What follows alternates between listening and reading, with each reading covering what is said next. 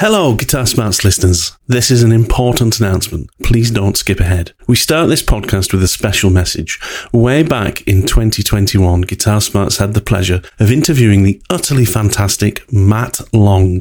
Matt is a multiple award winning British blues guitarist and lead singer of the British blues band Catfish and hard rock outfit The Revenant Ones.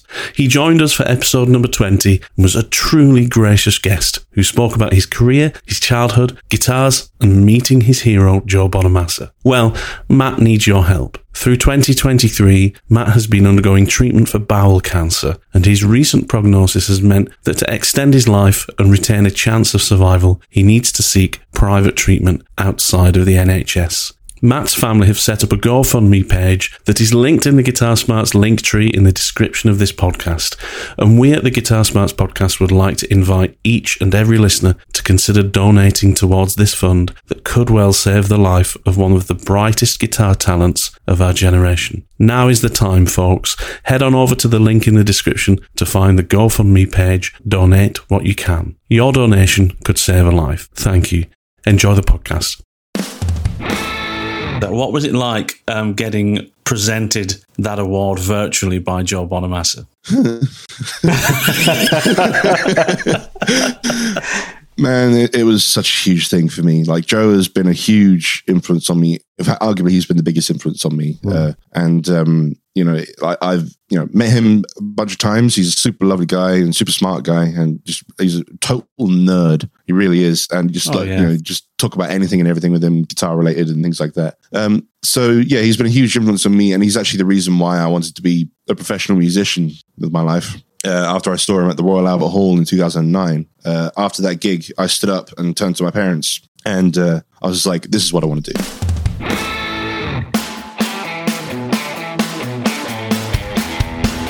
Greetings! Welcome to another Guitar Smarts podcast. Thank you so much for downloading. This week we have the absolute privilege to be joined in conversation by a future British blues guitar legend. Matt Long is the guitarist and singer in the very much up and coming blues band Catfish, who in the last few years have played at almost every major UK blues festival and have established themselves as a real force in the British blues scene. Their first album, So Many Roads, reached number one in the IBBA Airplay charts, as did their second album, Broken Man, which was also nominated for a UK Blues Award and was named Album of the Year by the IBBA. Their current album, Burning Bridges, was the third most played album by the Independent Blues Broadcasters Association in 2019. They released a live album follow up, Exile Live in Lockdown, in December 2020, which was recorded during the summer of 2020 when all the venues were closed due to COVID. Fast forward to May 2021, and the UK Blues Awards were held virtually. Matt and his band Catfish were nominated for five awards, and Matt walked away with the award for Blues Instrumentalist of the Year for the second year running, a real testament to his guitar playing ability, and an award presented to him virtually by arguably the world's current most revered blues instrumentalist and his hero, Joe Bonamassa. What an incredible story for such a young talent. Please go and check Matt and his blues band Catfish out at www.catfishbluesband.co.uk. You can go there to find out more about the band, buy their music, look at when their live gigs are, really support them and support many other UK blues bands if you can. They're going to need it coming out of this pandemic. Finally, stick around until the end of the podcast to hear Matt Long's performance of his song Ethereal that he performed at the 2021 UK Blues Awards. Right, that's enough from me. Let's get to it. Hey Kieran, how you doing, mate? You well? I'm very good, mate. How are you? You well? I'm good. I'm good. It's Friday. It's been a good week. It's been a busy week, but I'm looking forward to the weekend. And I'm really looking forward to this podcast. Yeah, me too, mate. Me too. So, as we usually start, what have you been uh, listening to this week? What have you been playing this week? Anything uh, of anything different? You still stuck in a, in a, Steve Lukather? I'm still stuck in a, in a Steve Lukather Toto hole, which I can't get out of.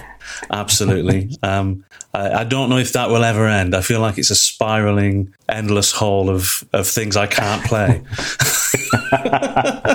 one day, one day. But yeah, I'm, I'm, I'm still, I'm still there uh, on all the usual stuff as well. You know, Clapton, Bonamassa, all that stuff. Just still enjoying, you know, the same old stuff. But um, You know, what about you? Have you been listening to anything new this week? I have, and obviously in preparation for today's podcast, right? So yeah. I've, I've, and the UK Blues Awards recently took place. So I have been kind of rekindling uh, and re-updating my knowledge, and I must say, I, I must have been living under a rock for a couple of years, but I have gone deep, deep into uh, a couple of bands um, who have somebody in common. So I've I've been listening to Catfish this week, and I've been listening to the Revenant ones, and my goodness, no no bullshit. I am thoroughly thoroughly digging it, and and to that end, they they have a a common member, which is uh, well, they have a couple of common members actually, but um, today on the Guitar Smarts podcast, we are absolutely delighted to have with us uh, Matt Long, the uh, guitarist from both Catfish and the Revenant ones, and it's going to be an absolutely cracking episode. I can't wait to chat to Matt. Yeah, thank you very much for having me, guys. Yeah, that, good to have you, that, was, that was very sweet of you to say. So thank you very much. I do appreciate it. well, I mean, it's, right it's, now. well, we should say, you know, you are you are very much, you know, a future British blues legend in the making. I think. You know, oh, bless you. The, well, thank you very much. That you're making nice superb.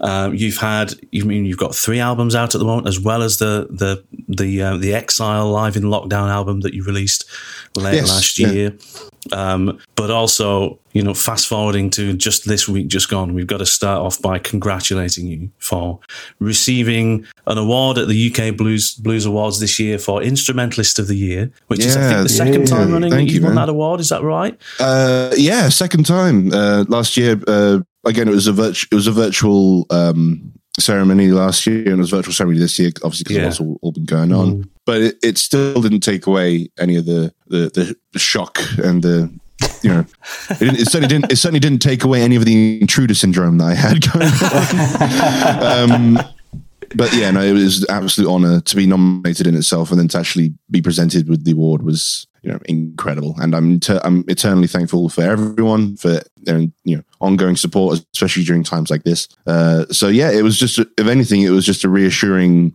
thing. It was like, yeah, people actually give a damn about what I do, and you know, like they, they, they care, and it's like, oh, that's that's more reassuring to me than you know, like the, the actual award itself. I'm just like, yeah, that's really really cool, to, really cool to see, and I'm just so thankful for that. So yeah, it was a, it was a big big thing, and I'm very thankful. Fantastic. What was it like um, getting presented that award virtually by Joe Bonamassa? Man, it, it, was such a huge thing for me. Like Joe has been a huge influence on me. In fact, arguably, he's been the biggest influence on me. Mm. Uh, and um, you know, I, have you know met him a bunch of times. He's a super lovely guy and super smart guy, and just he's a total nerd. He really is, and just oh, like yeah. you know, just talk about anything and everything with him, guitar related and things like that. Um, so yeah, he's been a huge influence on me, and he's actually the reason why I wanted to be a professional musician with my life uh, after I saw him at the Royal Albert Hall in 2009. Uh, after that gig, I stood up and turned to my parents, and uh, I was like, "This is what I want to do. I want to yeah. do this for a living, and I want to play here eventually one day if I have the opportunity, like at the Royal Albert Hall." And just like, yeah, this is this is what I want to do. And like, I was just about to uh, this. I was young enough that I was about to start thinking about uh, college mm-hmm. and things like that, and further education, things like that. Uh, I just finished my GCSEs. I think it was around that time, and I said to them, "I don't want to do normal college. Uh, I don't think that's for me. I want to go to music college and kind of actually properly uh, further my musical abilities as best I can." Um, so yeah, I really do owe a lot to Joe, and to have him present this award, even like virtually, I'm just like, this is this, this is someone else, man. This, that's surreal, right? It's, that's it's, surreal. It's, it's, definitely one of those things that's going to stay with me forever. Like I said, I've, I've met him a bunch of times before, and he's always been really generous to me. But it's just something really symbolic to me um, that he did that, and I was just yeah, I'm eternally thankful to him, and obviously eternally thankful to UK Blues Federation, and of course everyone who voted for me. And I'm absolutely gobsmacked. I really am. Fantastic. Well, congratulations again. I mean, it's a thank you. That's a Thank great story, much. man. I mean, starting with the Royal Albert Hall gig and then coming yeah. around to now, it's almost like a, a full circle in a way, isn't it? And yeah, at least it will be if you play the Royal Albert Hall. yeah, that that'll be a gig to do where I'm like, I could quite like, if I did the gig, I'd be like, okay, I could quite happily call it quits now because I've done the thing that I was like to set out to do. I won't, but you know. um, but yeah, it's uh, yeah that that's like a, a, bucket list kind of thing for me, and and absolutely, yeah, it's just it's just mad. I've, I've, it's been a few days now, and I'm still like I'm still kind of like pinching myself every now and again. It's like it did happen, didn't it? I'm just yeah, yeah, it did, it did happen. yeah, it must be quite surreal. Yeah, yeah, definitely is. But it hasn't happened. It hasn't happened by accident, right? You've grafted. I mean, you've you've really dedicated yourself to to kind of your art, especially with like going and studying as the first part of it, but then really kind of applying yourself and getting out there and gigging and yeah. and writing as well. I mean, the quality of some of these songs is absolutely. I was just saying to to other Matt where before before you joined the call I mean, some of these songs, they're earworms, man. They are in my head. I woke up like this morning, like uh, singing like Soul Breaker in my head, man. I just oh, got my. that's a great track, man. And then um, uh, I was driving my car to the to the garage to go and get some work done on it today, and uh, I don't know if you guys get this, but when you're particularly into a tune while you're driving and the guitar face thing starts to happen and you're really enjoying it, you're digging it, right? You're, you're laughing. So I'm, I'm yeah. guessing you get this.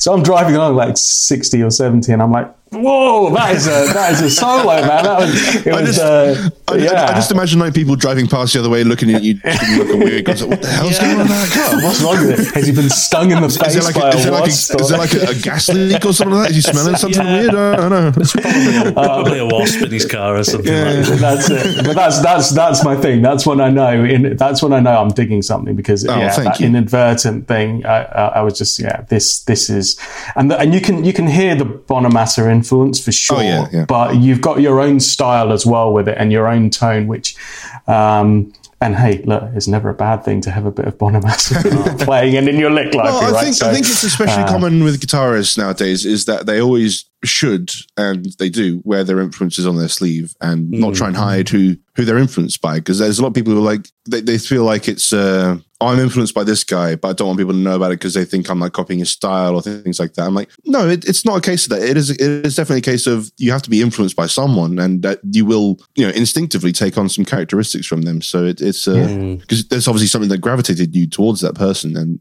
and their style of playing. And it definitely was for Joe. I love, I love all his playing and things like that. But I, I'm the same with people like Stevie Ray Vaughan. I'm like, I, love, I freaking love his playing and how he, how he goes about playing things and things like that. So it really is just like a melting pot of musical influences for every guitarist and musician in general. Um, yeah, absolutely. So it's, it's, definitely a thing you should be proud of and wear on your sleeve a lot more. I, th- I don't think people do that. Right? Mm. People people get bashful. They're like, yeah. well, you know. Uh, I'm just because I think there's this there's this thing right where people want to try and create their own sound and they want to be individualistic. But yeah, that doesn't totally get. necessarily happen, right? Yeah, that doesn't happen by accident. It happens by assimilating things into a melting pot. Yeah, generally, exactly. I absolutely get that you want to find your own sound, which is obviously like the guitar player's dream is to be the, the, the absolute pinnacle dream is to play one note and everyone knows who you are. You know, it's like it's like it's like the BB King thing. Everyone knows BB King, King from one note. Yeah or like, right. or at least like one second. So even if you play a million notes in that one second, you know who it's going to be. Like, you know, yeah. Yngwie Malmsteen, Yngwie Malmsteen, you know who he is instantly exactly. from you. You just hear like an excessive amount of notes and overly wide vibrato, but it sounds awesome. And it's like the fury. yeah, exactly. So yeah, it's it, it, it literally is just like you want to convey yourself in the shortest amount of time possible, and everyone knows who you are, kind of thing. That that's that's like the ideal dream. And I like the fact that some guitarists also um, kind of were the influences on their sleeves because it becomes a gateway for other people to find out about those influences. Exactly. I remember yeah. When I was learning guitar, it, for me, the album that got me playing blues was From the Cradle, Eric Clapton. Yeah, um, yeah, yeah. You know, early 90s. And um, for me, that is that is kind of Clapton's pinnacle blues playing sound. But when you go back and I mean, on that album, you got things like "Tore Down," which is a Freddie King song, yeah, and you yeah. go back and listen to the Freddie King playing, and you go, "Oh, I can hear all that Clapton stuff. It's yeah, not Clapton yeah. stuff; it's Freddie King stuff." And you start realizing how much these players that you enjoy listening to are wearing those influences on the sleeves, but it still sounds like exactly. them. Yeah, and exactly, and they can sometimes open up doors to other players, like you say. The introduce like you went back and listened to Freddie King, and like it, you know, because every like I said, every player is a melting pot of influences, and like that's right. You know, you see, like take you know, I know I know we mentioned him a lot, but take Bonamassa for instance. He's like hugely influenced by people like like Clapton, BB King, Jeff mm-hmm. Beck, Steve Ray yeah. Vaughan, mm. lots of people. Yeah. Um, and Eric Johnson, people like that, and Eric like, Johnson, you, and like sure. you kind yeah. of, and yeah, that's exactly. I actually found um, I think it was Eric Johnson. It was yeah, I think I found Eric Johnson through Bonamassa because everyone's like, oh yeah, I can hear a lot of Eric Johnson style in Spain. It's like, oh really? I'll go and have a listen. And it's like yeah, and then I fr- found Eric Johnson. I freaking love Eric Johnson now. So Yeah. it's like you know, it's um, it can really lead you to other things, and um, that's why I'm always open about who I'm influenced by. And I, I understand why, why people are like kind of tentative about being because it's a bit of a I don't know, yeah, like like like you say, they're trying to be their individual selves, which is totally fine. I totally get that as well. But also, you got you got to respect where you come from, man. It's, it's like a Of course. Absolutely. Yeah. and and carry that mantle forward, like Yeah. especially for somebody like you, who's who, as Matt said, you will be on the Albert Hall stage one day. I've got Oh. no doubt, right? I've got no doubt. But you know, it will be really um, that's that carrying that thing forward, right? As in the way that Bo- Bonamassa's doing it for the people that influenced him, and Clapton did it for the way that, that people influenced him. It's it's kind of it's nice to have that legacy that kind of transcends, Absolutely. you know, different generations, so that it, you know you get these new guitarists being inspired by you know what came before them and then putting their own stamp on it and moving it moving it that bit Absolutely, forward, 100% is- agree with which that, is yeah. cool It's Which cool, is isn't it? cool. Because I guess Bonamassa always wanted to play at the Albert Hall because of his. He loved that Cream Farewell album with Clapton and Cream playing at, at the Royal Albert Hall, Yeah. and and then he's managed to make his dream happen. And it's almost like you know you want to be part of that ongoing kind of process of influence and achievement and influence and achievement. And it's Yeah, cool, absolutely. man. I Yeah. like it. yeah, no, hundred percent agree with that. So there's this last year of lockdown. Um, end of 2020, you released uh, Exile live in lockdown, um, which was your Yes. live album with Catfish. One of the things I wanted to to ask about is obviously the the pandemic ruined everyone's plans for touring live music. Um, was this live album born out of a need to be creative in lockdown, or did you always have a live album on the cards? We always wanted to do a live album and we've been talking about that for a while and maybe that was going to be the next thing we released because uh, yeah we, we play the songs on the albums differently live like they're slower or they're faster or they're you know they'll, they'll tend to be structurally similar. Yeah, um, but they'll be obviously on the album you take some liberties and try and find some interesting sounds and things like that. So you try and find some weird things. So then when you do it live you have to try and find a way around it with what you got because um, yeah i played like mandolin and things like that on some of the Yeah. The the broken man stuff, and I'm like, I'm not bringing, I'm not bringing a mandolin to every gig. You know, I can barely play it anyway. Um, so things like that. So yeah, you just find like a different way of doing it. So yeah, it was it was a way that we wanted. It was something that we wanted to do was do a live album because we felt like the live versions of the songs had something different, and we always prefer playing live to being in the studio anyway. So it was yeah, definitely something we wanted to do. It wasn't it, this this layout wasn't exactly how we planned it being with it being in lockdown. Basically, basically how the lock, how it came about was uh, there was a festival out in Holland that we had played before. Uh, in fact, actually, the previous year we had played it uh, in. It was called Blues Maastricht in Maastricht, Holland, um, and they had seen Dad and I, Paul and I, uh, doing uh, acoustic duo live streams like from our home. And uh, you know, we've been doing a few of them every now and again for different venues, different festivals, things like that. And um, yeah, they really enjoyed it, and they wanted us to do something similar for them, but with a full band, like a live stream, but with the full band. So they helped us. Uh, we found a venue, and they were like, "Yep, we'll we'll monetize it so we can you can afford the venue venue hire, and we'll get a video crew in and things like that." We didn't make any money from it, but it was just it was a fun thing to do. Um, and uh, yeah, it was it was really good to do. And the, the yeah, I love that festival as well. So yeah, I'll happily do that as well. And that was the first time we had played together in five months, and we decided not to do any rehearsal uh, purely because a it wasn't a smart idea because obviously you can't really be in you know confined spaces with each other, but also because we wanted to get the first notes that we play on the live stream to be the first notes that we've played in five months. You know, so everyone kind of sees the the energy that you get from that. I mean, we had we'd done like a little run through beforehand, to obviously test the gear and things like that, but that was like us performing properly for the first time in 5 months, and it went really well. Like uh, it was all like I hate to use the phrase, but it was like you know, it's like riding a bike. You kind of remembered how it goes and things like that. Um, Yeah. and we obviously because it was a live stream and they were they were filming it and things like that. They had all the audio and the the the video for it. Uh, obviously set up and recorded. So we listened to it back, and I was like, yeah, there is a a certain energy about this and a certain sound that it's, it's got going for it. And we really liked it. And we decided to turn it into a live album and a, a live DVD. Uh, like I said, because we had all the audio footage there. And it, yeah, again, it was, it came out of something that we had no idea what to expect because there was no one there except for the video crew. So there's no audience. Um, so doing a live album with no audience was definitely not something that I, I had plan on doing. Maybe it might have happened. You never know. We we be plan we, we could plan to do a live album at this venue, and then just no one shows up. And then no one shows up. But it's been a, it's been a while since that's happened. I'm sure. You never for- for know. you. Yeah, absolutely I've never done know. So it's like, like that. Yeah.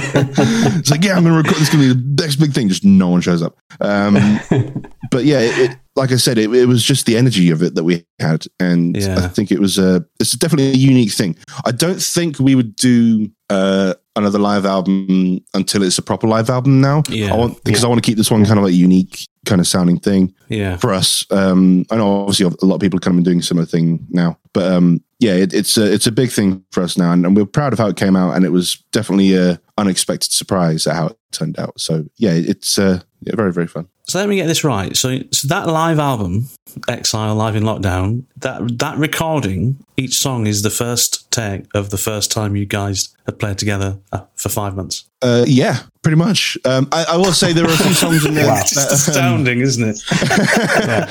but I will, I will say there was a, a few songs on there that were uh, not on the actual gig live stream uh, because uh, you know a gig is different to an album. You got a different flow to it. Yeah. like. Um, so we did record a. This is a full disclosure thing. Maybe it's ruining behind the scenes kind of. no, don't worry. um, yeah, so we did record like I think it was like two of the songs weren't actually in the gig, so we recorded them afterwards, but we did do them in one take yeah. uh, or as before or beforehand, either or. But yeah, it was. uh, But yeah, it was all done in one take because obviously you know we only had a certain amount of time, so we didn't want to keep doing songs over and over again. Um, so yeah, it was it was all one take, which for me is. Uh, a big thing because when I record, I take forever to record. Dude, that's a really I that's a really humble uh, kind of It's- it's a- volun- volunteering that Well, that's the thing. Is I'm I'm definitely way more comfortable on stage than I am in the studio. Yeah. It's I don't know. I just get like red light fever all the time, and it's uh, And I do, I do as well. Yeah. man. And and I could, I see. Uh, me, Matt and I have recorded a few times and gigged. Um, Matt Oliver and I and gigged plenty of times, and I totally get that as well. Like live, it's it's like there's there's nothing. It's just like tranquil peace and just I'm in the zone. And uh, in the studio, I just don't know what it is. It's just that kind of pressure of. I think you can practice your way out of that just by kind of getting familiar with it and trying to ignore yeah, it. it's definitely an experience thing. Yeah, I think it's definitely it's a completely different environment for me. So everyone's really surprised when I say that, but it's like it's not the same thing. Like Yeah. it's it's like a gig. You're there. There's hundreds of people in front of you potentially, and it's like you're for one, you're being paid to be there, um, and um, and you know if you make a mis- if you make a mistake, you're never going to hear that again. You know, it's like That's that's right. the, you know you never have to listen to that again. It's like that's it, that's done. Never going to hear it again. Um, unless you for some reason go and listen to yourself on YouTube and people's iPhone footage of you, but mm, that's a, something you can easily avoid.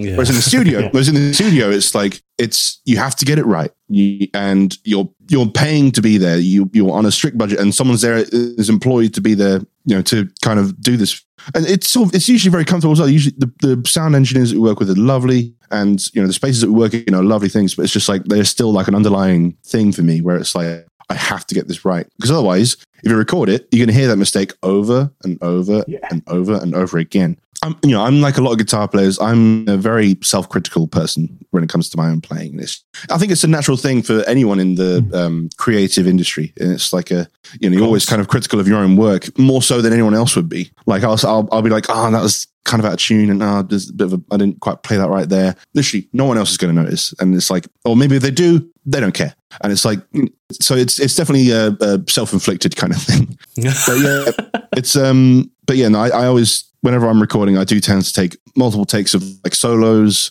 and things like that because I want to get it right. I want to get the right kind of thing. And you know, I'm I'm not I'm not like I'm not one to be like, oh yeah, I do my solos in one take and it's all live in the studio and things like that. I don't care. I just want it to sound good. You know, it's like that's the thing for me. I just want it to sound the you know as best as I can make it. And like if that does happen to me meticulously doing it over and over again and kind of slowly losing my mind, then that's how I do it. Well, I guess Um, it's so kind of like it. that with with if you you do a live gig. Obviously, if you do make a mistake or if it's not as good as the last gig, there's always another gig to go and kind of put that Absolutely. right. But if you're doing an album, at some point you have to commit Yeah. it to tape and and and say that is it. So it is Exactly. harder to let go Yeah. of it, isn't it? You, you can always say, "I'll have one more go at it." You know. Exactly. Like there's always one more take, and you, usually, usually the annoying thing is that the best take was the second take that you did, and now you're on like Yeah. the 46th take, and it's like, oh, okay, maybe I should have stopped. But exactly, that's exactly right. And also with albums, you know, this is all going to be stuff that you haven't played live yet, because obviously you don't want to you know, Yeah. everyone hear your music and record all the footage first before you have it on your album. That's right. Um, my dad and I have a saying where it's like, ideally, you'd actually want to record the album at the end of the tour Yeah. because then you've played it a whole bunch of times and you know how it goes, and also you might find some new things that you find live that you want to put into it. Mm, yeah.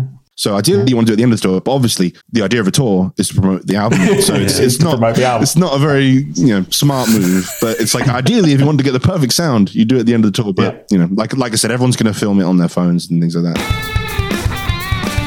Sorry to interrupt this super interesting conversation. However, if you've made it this far, maybe you should subscribe to the Guitar Smarts podcast. Go and do that now, and then let's get right back to it.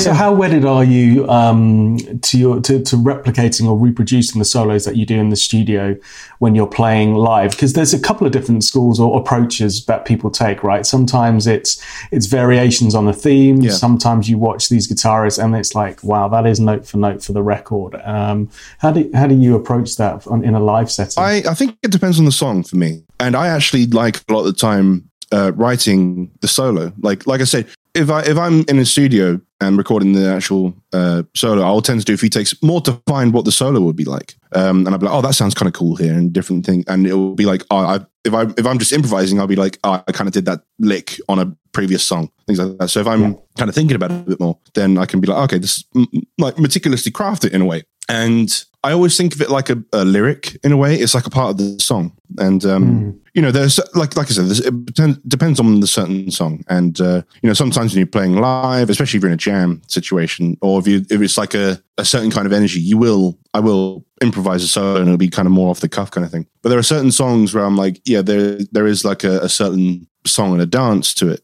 It's like like I said, it's like a lyric, and it's like you wouldn't. Well, I mean, some people do, but you wouldn't just improvise lyrics over this random section. So it's like for me, Right. it, it, it does help for me. It's I like the the you, know, you listen to Queen. Any any of Brian May's solos. I mean, he does vary them a little bit live, but the basis of it is the same. Like you can sing the Bohemian Rhapsody guitar solo. It's things like that. I'm not trying to compare myself to Brian May or anything. That's not what I'm trying to do. But like, I, I like his mentality about that. But um, so it's uh, it's interesting. Like I said, depends on the song. But when it, when it tends to be like a big epic song, I will try and actually craft a, a solo out of it and kind of think about it a bit more. When it's like a fast, crazy, mental sounding song, I will probably Yeah. probably All bets are off. then. exactly yeah. It- it's stretch, interesting. It kind of and like you know I like both schools of it. You know. Yeah, absolutely. Yeah, me too. I think, I think, like you mentioned, Bohemian Rhapsody. There, that is an iconic guitar solo, isn't it? Absolutely, And, and I think those crafted melodies, and, and and let's face it, some of those some of those crafted guitar solos, it is like a second melody for the song. It's not just Yeah. a, a moment of shredding.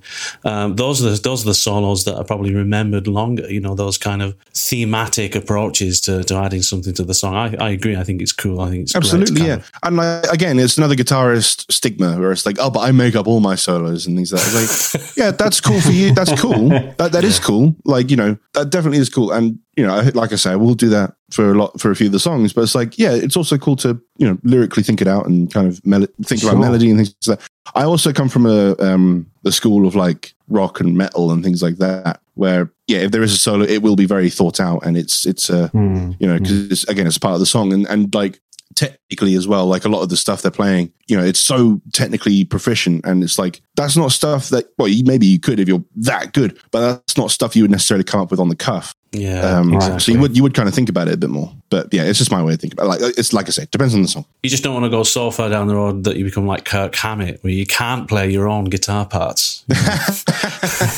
oh man, I like Kirk Hammett. I I, do like his playing. I, You know, I, Actually, I, I, I gotta, at Wembley is one of the best Yeah. gigs I ever went to. Oh, I do. I would love to go see them. I'm like, you know what? I, I respect Kirk Hammett's playing because it's like he's got again. He's another person who's like, you know, it's him. Yeah, You know, exactly. And it's like, and it's like, it really fits for me. It really fits Metallica's sound. Like a lot of the time, like I was listening to um, uh, what was the song? It was one of the newer ones, uh, Hardwired. Um, and the solo in that is like, yeah, it's a Kirk Hammett solo. It's kind of like E minor pentatonic with some kind of weird whammy bar stuff going on at the end. I'm just like, yeah, that's really cool. I like that. And it fits the song really well. I'm just like, yeah, I, I you know, I like Kirk Hammett. I do. I, I tell- actually, it be, in terms of somebody that I think about when trying to craft and compose a solo. Actually, I often refer back to uh, this Metallica Black Album making of video yeah. that I watched growing up. Right? Uh, have you seen? Have you seen? I've that seen one? that little bits um, of it. Yeah, I know exactly yeah. what you mean. Yeah, yeah.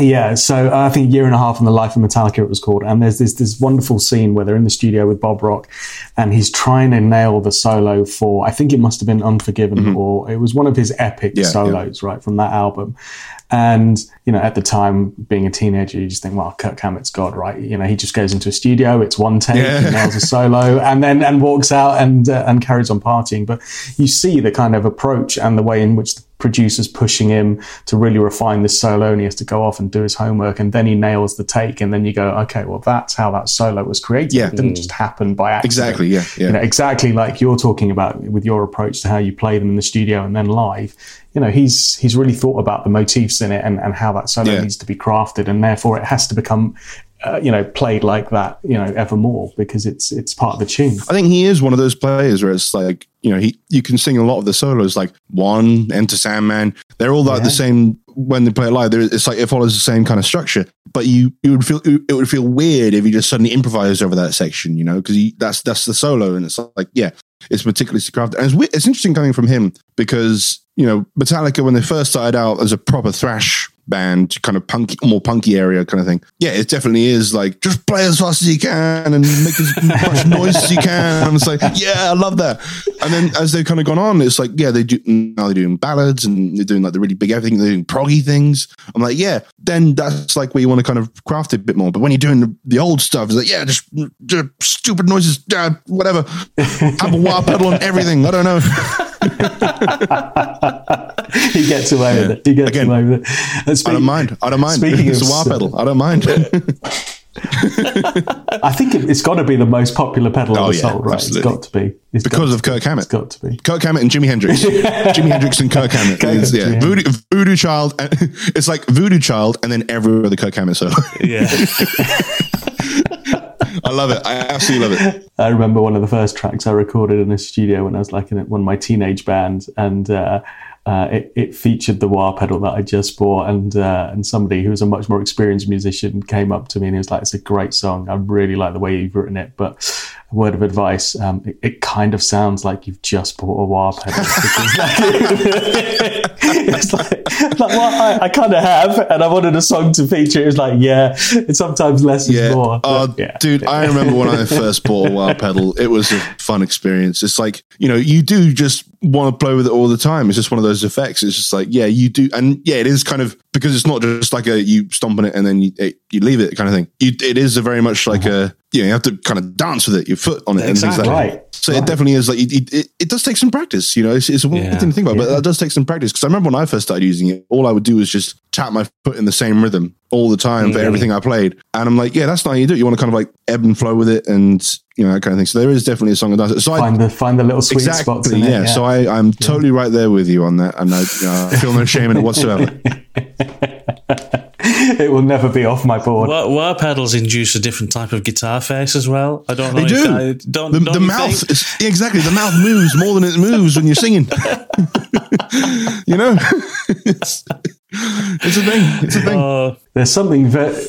I was just going to say there's something very cool that, that that you do, Matt. Which you know you're not the first person to do it, but you're definitely. Uh, I love the way that you are integrating it into your playing. Was is and we spoke about kind of uh, solo and guitar work that kind of mimics kind of lyrical kind of uh, intonations and stuff. But there's there's this great bit on uh, one of the tracks. I think it's in the verse of of So, uh, your song with the Revenant ones, where you are singing and playing that kind of uh, vocal harmonization on oh, the yeah, guitar yeah. at the same time. That's that's a that's a that's a really cool thing to yeah. Uh, to be able to do, not just in the studio, but then I, when I watched you do it live, I was just like, yeah, that's that's happening live as well. Oh that's that's yeah. taken some some doing. It, it's definitely a um, uh, patting your head and rubbing your rubbing your stomach kind of thing. um, yes. Like, but it, actually, it's weird. It's weird because like when I'm playing and singing, because uh, I was a guitar player first before I became a singer. That's a huge thing to try and learn how to do is to sing and play at the same time. Mm, yeah. And even now, I'm like, I can't really do it intricately unless I'm doing the exact same thing that I'm singing or if it's just like a straight chord sequence, or it's like some. Because I remember I wrote a song and I was like, yeah, the lyrics go like this, but then the guitar underneath it does like a little thing on there. And when I actually came to try and doing it both at the same time, I was like, ah, okay. Um, let me think about this a bit more. Yeah. Um, so it definitely is like a um, patting your head rhyming your stomach kind of thing because it's uh, yeah, it, it's difficult. It really is, and it's taken uh, however many years it's been since I've actually started singing. I think I was 15 when I started uh, to actually kind of get to where I am now. And even like a, like I said, I don't Mm. like I'm not like John Mayer who can play completely completely Um, I separate was- things. I'm yeah. just like yeah, it, it, you know I do Don't I get do. Kieran but- started, Matt. Don't. well, as, as as as as Matt Long was talking, I was thinking, yeah, the kind of the the uh, like pinnacle of this is like what Mayer does, where you just go, well, some of those inversions he's playing are ridiculous anyway, and then he's kind of singing over the top of it in a completely seemingly uh, unconnected way, and it all just Yeah. works, and you just think, well, that's that's the ten thousand hours spent there. Oh yeah, or- yeah. or he's he's just- he's yeah, definitely a I, I, you know he's definitely a super talented man and things like that. I'm not like the, the hugest fans of of, Mm. of a lot of his stuff, but like I, I love I like a lot of his stuff. But like um Mm. yeah, when I heard him do what song was it? Uh, it's like a, when I heard him do Neon, I think it's a song. neon. Like that's a ridiculously hard riff to play even without singing, and then he's singing on top of it, and I'm just like, that's really impressive. So, so whatever my thoughts about him are, that is he is a hugely impressive musician. So yeah, he's just he's great. Yeah, he really is. Mm, yeah, I couldn't agree more. It's sickening, really. Yeah, it's it? annoying how good that is. You know, it's like damn you. Yeah, I feel the same. I feel the same way about Bonamassa Yeah. as well. You know, I mean, that man does just not drop a note uh, Yeah, at all yeah. live. He's just, he's just, he's just flawless in his in his in his Yeah. playing. Yeah, I Um, was listening to Joe Bonamassa talk on the Corey Wong um, Wong Notes podcast recently. I don't know if you've All right, yeah, heard that interview. And uh, one of the things that um, I really like about Joe Bonamassa is how he's he he treats it. it- It's still a creative and artistic endeavor for him, but he also understands the business side of it so well. oh, absolutely. And, and his story over the last kind of 10, 12 years of how him and his I say his manager, but it's his business partner, really, isn't it? They, Business you know, partner, yeah, yeah. They they own everything, don't they? They own their own publishing. They have the they don't have a record deal. They own their own. They're effectively their own label. They don't have promoters. They promote their own gigs. Yeah. He- he's taken hold of everything, and they do these long tours and they work hard as everybody else. But the fact that they've owned, they've decided to own everything as a business means that he's got the longevity of a career.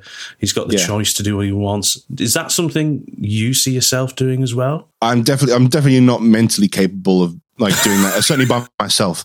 Um, you know, like I I'm I'm terrible with things like social media and generally just keeping up with messages and things like that.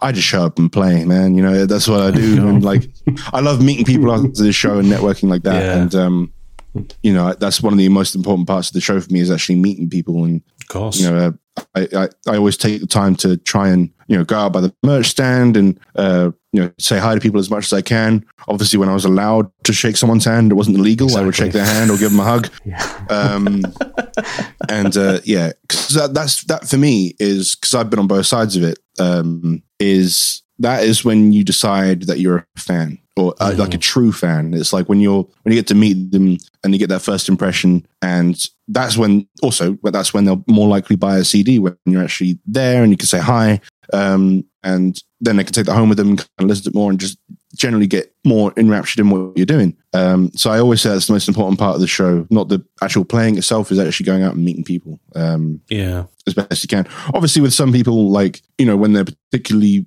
successful, like you know, and, and they've got like many hundreds of thousands of people in an arena, that's a bit more of a that's going to be a lot harder because obviously you can't really do that for every single person necessarily. Um, well, you could, but you'd be there forever. Um, so yeah. Be like Tom Cruise, you have to show Yeah, up like three hours in advance. Yeah, exactly, yeah. Just work the red carpet. Yeah, so that's why you see people doing like the meet and greets and things like that. So you do at least get a chance to do that a little bit. Um, Yeah. And then yeah it, so yeah it's definitely an important aspect to that for me. And i'm going to try and not to lose that at any point. And like you know even even if it is like yeah obviously this is hypothetical. If i manage to make it to huge arena gigs things like that i Yeah. will try and do like a meet and greet thing uh, beforehand or afterwards and something like that as best i can. Because I, always, I always want to meet Yeah. people at shows and just kind of like because they've come to see you and like they paid to see you. And i was like yeah that's really cool. So thank you.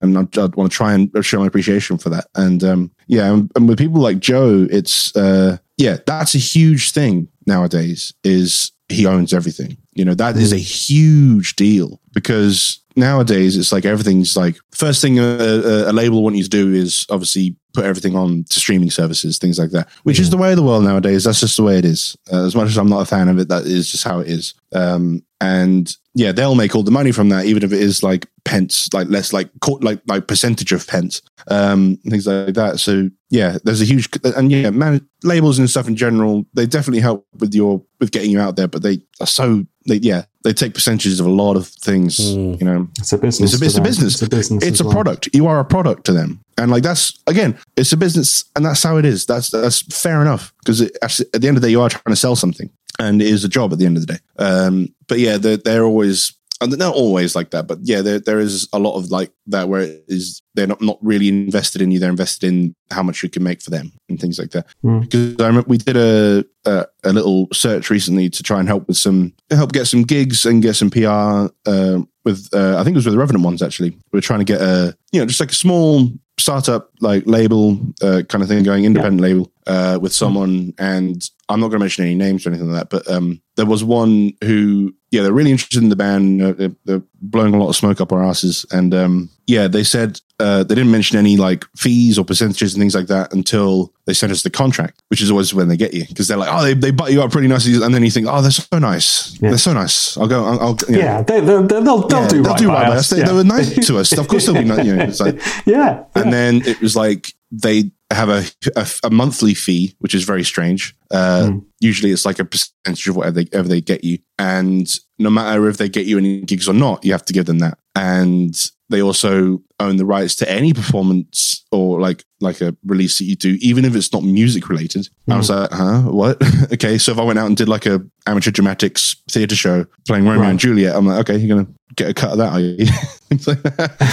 um, and yeah, it was, there was a whole bunch of other things, and it was basically they were using us to make money so they could start up their business a bit more, right? So they could fund mm. their business to get the bigger bands in and things like that. And it's like yeah. it's it's so easy for again as a business you know, as a, as a purely business idea, I get what they're doing. Yeah. And like monetary wise, yeah, that is a way of doing it. It's not the most ethical way of doing it, but it's a way of doing it. And unfortunately, for a lot of young artists who are trying to find things like that, that is quite common because it's uh it, like I say, it's a way of them getting to the bigger bands and like they fund their company to kind of big up their company a lot more. So a lot of the times, young bands and new bands they kind of get uh, a little bit of a you know they get, they get a little bit trapped and things like that. And then they can't get out because yeah. they're contractually bound to that. And then it's like there's a whole other thing. So you really got to be careful yeah. with things like that. And I, it was one of the things I was lucky enough to learn in college and they had a lesson on it was to always read the contract or get a lawyer to read the contract things like that. And it was something that was ingrained to me. No matter what it is especially if it's, if it's relating to your career get someone to look at it. And or you know if, if you know it best yourself give it like five runs through. Give it read it read every single word on that piece of paper. And it's um yeah. And unfortunately a lot of people are like oh but we're gonna get signed. And like that's that's how you make it. I'm yeah. like uh, it's it's it's more than that. It's you're, you're dedicating yourself to someone and it, that can be good but it can also be very detrimental a lot of the time. You just got to be careful. Like, I, that's one of the things i would say to young advice. bands is you got to be careful with that kind of thing. So just always read the contracts. And do you think it's do you think it's suitable or even entertainable for these uh, young bands in that position to uh, for want of a better word, get their own legal advice and make sure that they can try and negotiate those contracts? Or is it just best to find a label that is willing to meet you on equal terms without having to get into the shenanigans of, of, of contract negotiation? There is always going to have to be some compromise with things like that. Like that. You know, mm. you are going to have to mm. give up some percentages of things because otherwise they're not going to make any money. And that, you know, they have to get something out of it. So there is going to have to be a certain amount of compromise that you get. And unless you're someone like Joe Bonamassa, when you own everything and you do really successful with that. So yeah, there definitely is. I, you know, legal legal advice for that kind of thing is always a good idea. Or even not necessarily even like professional legal advice. Just get some opinions on it. You know, just get some outside opinions on it from people who have been through that kind of stuff. Ask a friend who's been through a similar thing, and they're just like, yeah, okay, mm-hmm. yeah, and it can't hurt. No. Um, so just be careful with those kind of things. And yeah, like I say, you're definitely going to want to be open to compromise with those kind of things because they need to get something out of it. And also, you need to get something out of it as well. Like, you need to understand what they're going to give you. Like, what are they going to do for you and prove how they're, how they're going to do that. Absolutely. Because it's your chosen profession, right? It's what exactly. you've chosen to do, yeah.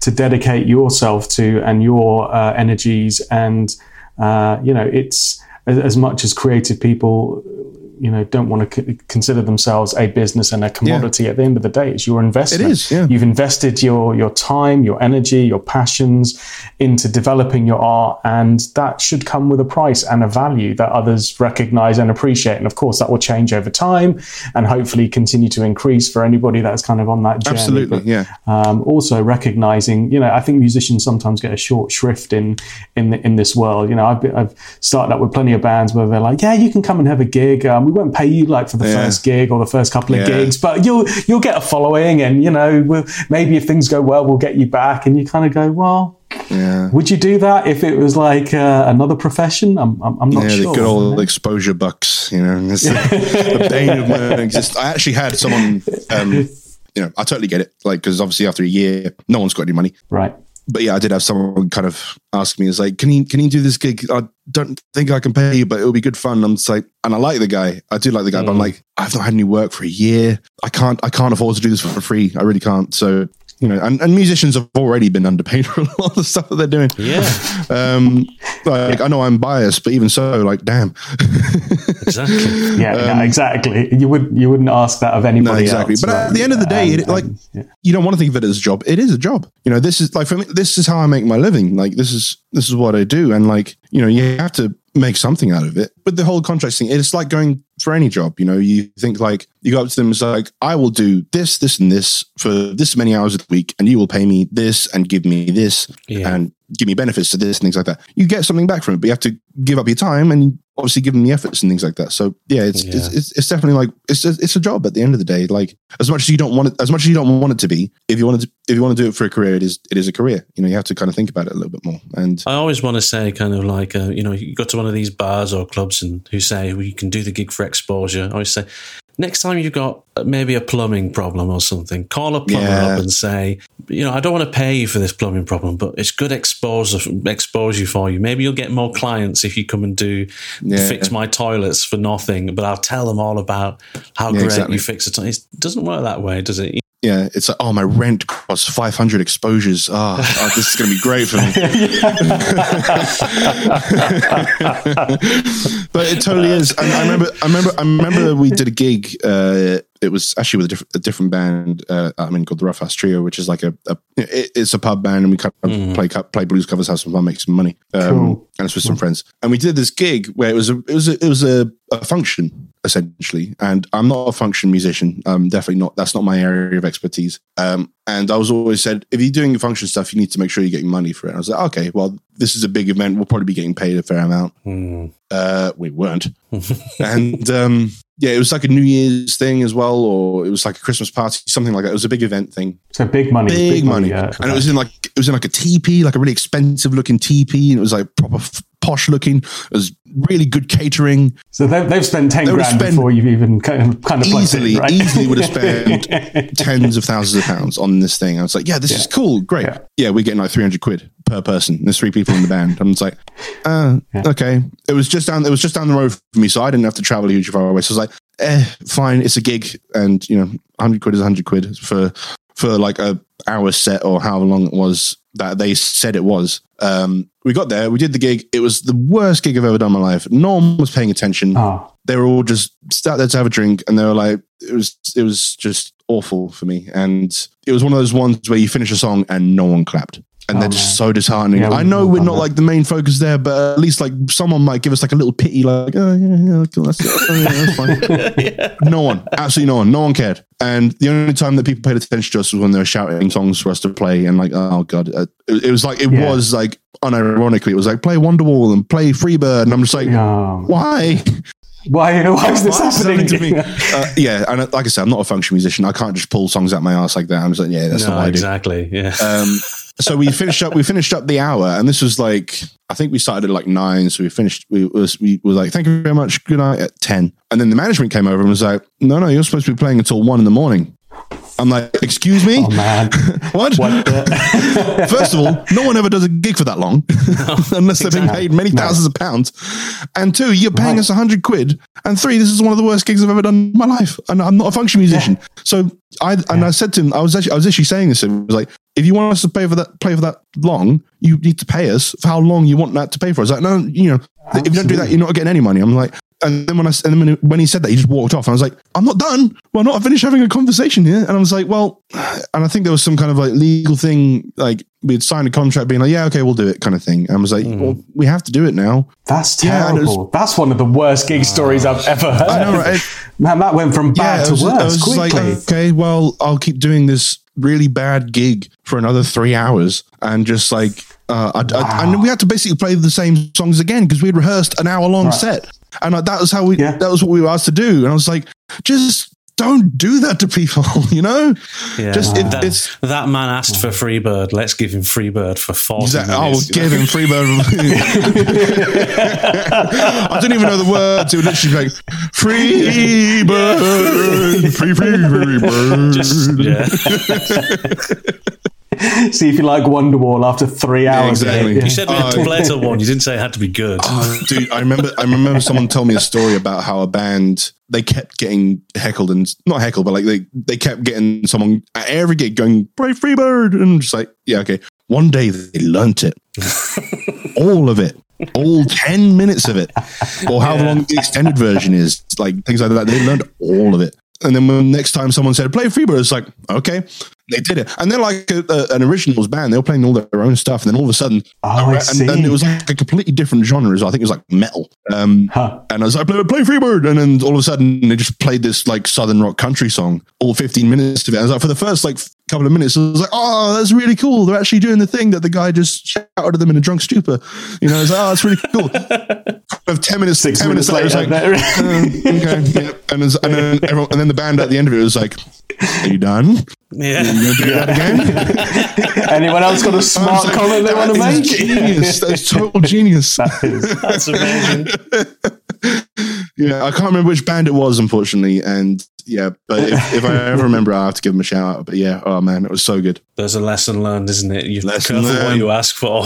Yeah, exactly. Lesson learned. Yeah, just don't just don't do that. Just don't don't go to a gig and just be like, oh, I'll play this song unless it's like a gig where that's specifically said. You know, because it's like Yeah. musicians, like you know, we love playing, but we've rehearsed a set. We have a song. We have these songs, that kind of thing. If you shout out one of my own songs, then yeah, okay, maybe I'll chuck it in. Yeah. But like, if you if you come up to a Catfish show and ask for a Britney Spears song, it's just never going to happen.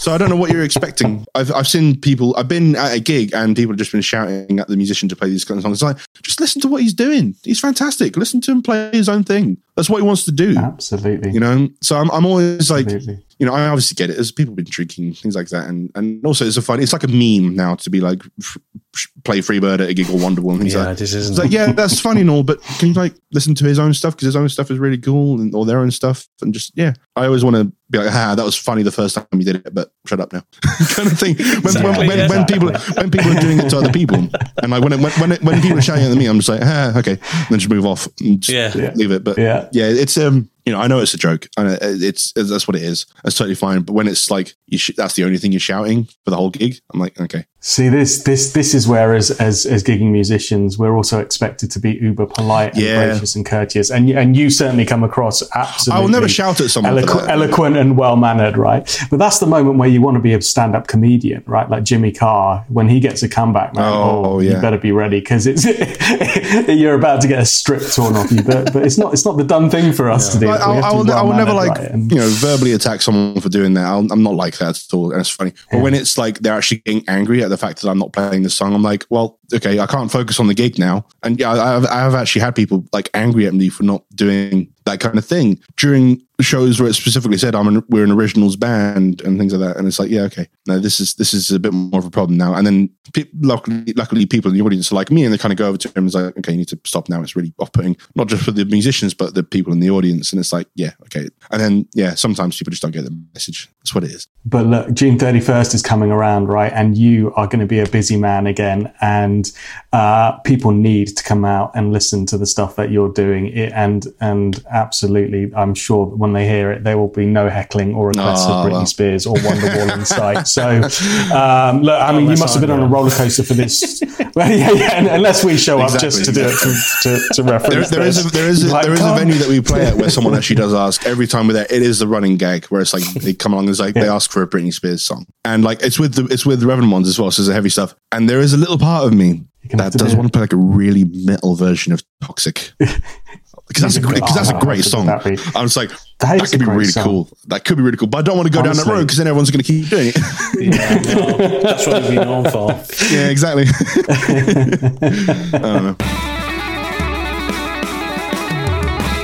Just a reminder to check us out on our social media pages. That's facebook.com forward slash guitar smarts. And on Instagram, you can find us at guitar underscore smarts. Come and say hello. Come and give us some comments, some listener questions. We love to interact with our audience. And remember also to go and check out Matt Long and his band Catfish at their website, catfishbluesband.co.uk. We can't thank him enough for doing this interview. And let's get back to it. So uh, this roller coaster of the last kind of lockdown and things, are you are you feeling in a positive place now? I mean, can you see that light at the end of the tunnel for getting back out there and getting gigging live again? Does it does it is it beginning to feel real that that's that's going to be you know back to some sort of normal? Or? Well, it definitely is. Like we're getting stuff booked in all the time, which is great. However, I'm one of the people who are still like not counting their chickens before they've hatched, kind of thing, because we are still amongst the the pandemic still. And whilst I am happy we got the the vaccine and things like that, I'm still like even then we have to be really really careful with how we go about opening up again. And yeah, yeah. So yeah, I'm I'm definitely booking in things all the time. In fact, we've had to cram 18 months worth of gigs into six months. So it's like because obviously everything's kind of been rescheduled. So it's going to be a very busy time, but at the same time, we need to do it gradually. We need to do it like according to safety and just you know be careful with that. And yeah, I'm I'm hopeful that it's all going to go ahead as as it opens up again. But I also have a feeling that this kind of thing happened before, where we opened up and then a couple months later the numbers kind of rose up again and we had to come back in. So, like I said, whatever happens, happens. I I will say all our gigs are going ahead, COVID permitting. That's what I'm saying. Absolutely. So, because obviously I don't want to be like, oh yeah, this is definitely ha- uh, and then mm. when we get to August, I'm like, oh, okay, we're back in another lockdown, if hypothetically, yeah, and that kind of thing. So, yeah, then all that stuff gets cancelled. So, I will always say, COVID permitting, these kicks will be happening. That's a really healthy mindset. That's a really healthy mindset, especially for somebody that's dedicated their life to this, right? Because otherwise, your own emotions kind of will just play with you and you won't be able to kind of focus and keep some kind of stability because you're constantly jumping from one reality to the next. Absolutely. It's, it's yeah. on, it's off, it's on, it's but off. At the, at the end of the yeah. day, people's health is the most important thing. And I don't want to be the one to be the reason why people catch this thing. And, you know, I, yeah. you know, I will, I will happily gig again because obviously, again, it's a job. I haven't had any work for a year. So I will need to get out there again, but I'll do so in a cautious and, you know, attentive manner. And, you know, maybe for the first few months, I might not be able to shake people's hands or give them hugs and things like that. Um, or if I do, don't be offended if I slather myself in sanitizer afterwards, things like that. Um, just because it's the way of the world, you know, that's how it is. And um, yeah. yeah, so definitely, I don't think there's gonna we're gonna return back to quote unquote normal after this. I think everyone's going to have a different mentality of it. I think at least a majority of us are going to have a different mentality about it. I think a lot of people are going to be like, okay, we need to be more careful with this kind of thing going forward. Otherwise, it could happen again. And I think people are going to be respectful of people's personal space, not be offended again, like I say, if after they've shaken their hand, got some sanitizer or anything. And also, yeah, just generally be a bit more aware of their surroundings and kind of that. And then there's also going to be a bunch of people who've been locked inside for a year and a half and like, yeah, let's go out and party like we used to. And, they're going to go mental. which I, which I get. I get what you know they're doing, but you know, I do understand that side of it as well. But at the same time, yeah, health is you know, public health is the most important thing with regards to coming back out with this and gigging again. So yeah, maybe the first few gigs there are going to be limited capacity things. There are going to be restrictions in place. There are going to be like you have to sanitize on the way in, one way systems, plexiglass screens, all that kind of stuff. So it is going to be a gradual build up back into what we had as normal. But even then, I think right. that's even going to be slightly changed from now on. We're going to be a bit more careful, which I think is a good thing. You know, it's um, it's a learning experience at the end of the day. All this, and and it's the way it's it's the way we're going to make it sustainable, so that we're not constantly Absolutely. in lockdown, out of lockdown. So I think that's a really healthy kind of philosophy and approach approach to have to it because you know, I think this is going to be with us for a while in one one form or another, and we don't want to be constantly, especially for somebody in in your profession, to be uh, and we've had a lot of pro musicians on the on the show of late who, like yourself, have been uh, not able to gig and um, you know have had to adapt their kind of businesses in this situation. And you know the last thing that they want, as you've said as well, is to try to to to kind of rush out there and make everything as it was, but then you know find ourselves back in the same yeah, situation exactly, that, yeah. that we've had to go through. Like So- there's been people who have um, rebelled against it and kind of like had people round and they've done gigs in their own back garden and invite people along. I'm just like, that's it's wishful thinking that that's going to be a good thing and Mhm. everyone's going to be okay with that. You know, at the end of the day, everyone's in the same boat, and if half of us are going, we need to be careful, and the other half of us is we need to not be stuck inside. We're going to keep going around in circles. We have to be one or the other, and obviously, the healthier way is you know we have to stay inside until all this is over. And yeah, it's, it's tricky. Obviously, none of this has happened before for most of the people alive today. And I'm just like, yeah, this is obviously a scary situation. And obviously, you know, people are going to be reacting negatively towards this. And it's going to really, really affect their lives, both like mentally, physically, and work wise. It's, yeah, it's a huge thing. Uh, you know, the way to get around a huge thing is by making a huge deal out of it. You you know, it's, you got to be careful with it. I am hopeful that things are going to be open again. I have full faith in the vaccine and I think it's going to get better soon. I think we just need to be careful about it. Agree completely. That's very, very, very mature, very sensible outlook. Absolutely. I uh, we've gone all really serious exactly. there, but I think that was really important. I I'm really conscious of how generous you've been with your time today, but I I I- don't want to let you go before we've nerded out. Oh, let's do it, man. Let's do it, man. Some- some- Can we can we can we keep you for a little bit longer? Honestly, man, don't worry about it. Yeah, I, I, I got as long as you need. I can nerd out all day. So there is a very beautiful selection of guitars behind you, my Mm-hmm. friend, and uh, it would be remiss of me to to not point out that is that a Bonamassa uh, Les Paul It there, or is it is is. it one you've modded to look like it is. It huh? is Yeah. uh, um, a Bonamassa Les Paul Studio, um, and it's a very beaten up one. I'll, I'll, I'll, I know obviously people won't be able to see this, but like, I'll, I'll grab it for you guys, just for you guys. Yeah, please. We can see it. Uh, it looks great. Yeah, so it's um, I guess 2011 was when I got this. When they, when they, when they first came out, I was like, I want one of these. I didn't even play it. I saw it online, and I was like, I've been looking for a Les Paul. And I was like, ah, I want to get a Les Paul, Yeah. and you know the usual kind of thing. And then I saw that Joe was releasing a signature version of his full fat Gibson Les Paul. Yeah. But as a studio version, like a more affordable version, and yeah, this is this is the one here. And as you, as you guys can see, it's extremely beaten up, and uh, I love that. That's all your own way that all- you've put on this is all me, which is why Wow. Which That is why is it's so all cool. like green and kind of gross looking. But um, yeah, that's amazing, though. That's yeah, this really this cool. is uh, ten years worth of uh, me playing it, and this was my main guitar for a long time as well. This no matter what gig I did, this would be uh, with me in some capacity, and it still is actually in a way. In like you know, it's, it may not be the main guitar that I play anymore, but it's certainly like the backup to the main. Or sometimes I was just like, yeah, I want to play this guitar again for the gig. Um, absolutely. and yeah, it's served me very well. It's it's a very bare bones Les Paul, and um, I love it a lot. And uh, you know, I wouldn't trade it for anything. It, it's it's a studio, so it's not like the full fat thing. Um, cool, so I. I, I have always wanted to kind of get maybe a, a cool guitar. yeah, and it's gold. You know, It's gold, yeah. it's gold. Uh, honestly, know? yeah, I'm so hankering. I'm so uh, hankering for a gold top right now. Absolutely, I think Bonamassa has one. Uh, they uh, is the one that he's called the Cajun, which is one that's got all that green patina on it, like yeah, yours yeah. as well. Yeah, No, it's, yeah. uh, So it's, it kind of reminds me of that. It's it's seen some use. It's Oh, it definitely life. has, and uh, it's uh, it's an underrated color that people aren't using as much nowadays. For like you know, it's it's like you do see gold top Les Pauls, but it's like you don't see enough of them. You know, Yeah. Oh, you no, you're don't. it's, right. it's, there's You such a don't. pretty it's just such a pretty like guitar pretty color and just yeah i love it and i wouldn't trade this in the, for the world and no one's going to want this anyway apart from me because it's so gross It's your DNA all over exactly yeah well, um but yeah so i was playing this so much uh, as my main guitar that uh, it just kept like wearing out and breaking. And uh, i had to keep replacing the bridge because it was just wearing down. Because when, where my palm would be i just it just like the the the Tune-o-matic the, pneumatic posts. pegs they, they would just Yeah, yeah. flat because i was just playing i was just chugging on it so much. And i was like i need to probably get another guitar so at least this can have a mo- bit more longevity. And uh, that's when I got the the PRS to my right here, which is yeah, that has been my main guitar for a good couple of years now. I think it's been three and a bit years since I got it, and it's been again now that one has been at every gig. I've seen you yeah. play that a lot on some of the YouTube videos and stuff. I was going to ask you about that one. That that's your number one. That is, now, that's my joint number one with yeah. this one. I will say because um, uh, I'd feel bad if I didn't call this one number one after calling it number one. For But yeah, the, the PRS especially is just uh, it's essentially a 59, 58 Les Paul, uh, mm-hmm. but modern kind of thing. Like it's got the same kind of color uh, characteristics of it, the same type of pickups that you might find in that kind of guitar, but like modern sounding. So obviously they're not like super low output, so that they're enough output kind of thing. And then obviously got all the shape of it, and uh, it's just it's just pretty.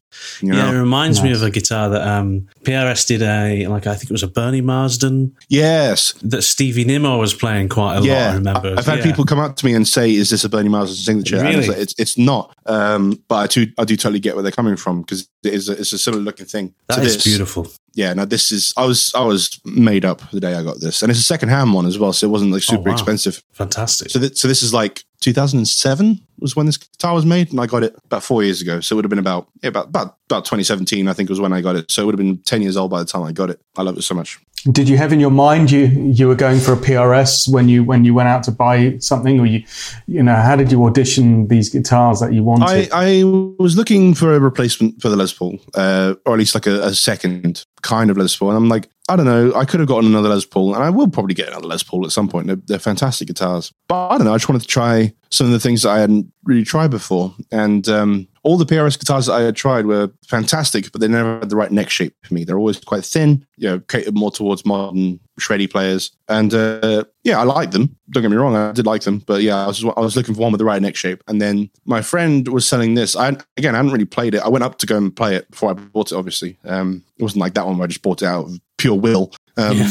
yeah. And uh, I have to have this. Yeah. um, and uh, I went all the way to where did I go? Uh, it was near Milton Keynes somewhere. Can't remember the name. Um, so a fair old trek from where I am now, and uh, yeah, got the train. Took me like the whole day to up there, and it's just um, and yeah, I remember sitting down. We went to a guitar shop there. He was, he was he's a good mate of mine. He was in a band. He is still in the band. Uh, oh, what's his name? Oh, it's going to bug me. Sam Varlo. Sam Varlo. That was his name. Uh, who used to be in a band called Devlin Blue, and now he's doing his own solo stuff, which is awesome. And yeah, he was selling this so I went up there. We went to a guitar shop, plugged it in. Yeah, it was a very much like an instant, like, yeah, I love this guitar. This is this is one of my. That's great. It's like um, you don't really get a huge amount of times where it's like you know a guitar is meant to be with you. This was one of them. Mm-hmm. I'm just like, yeah, this is this is a, it's like a soulmate guitar.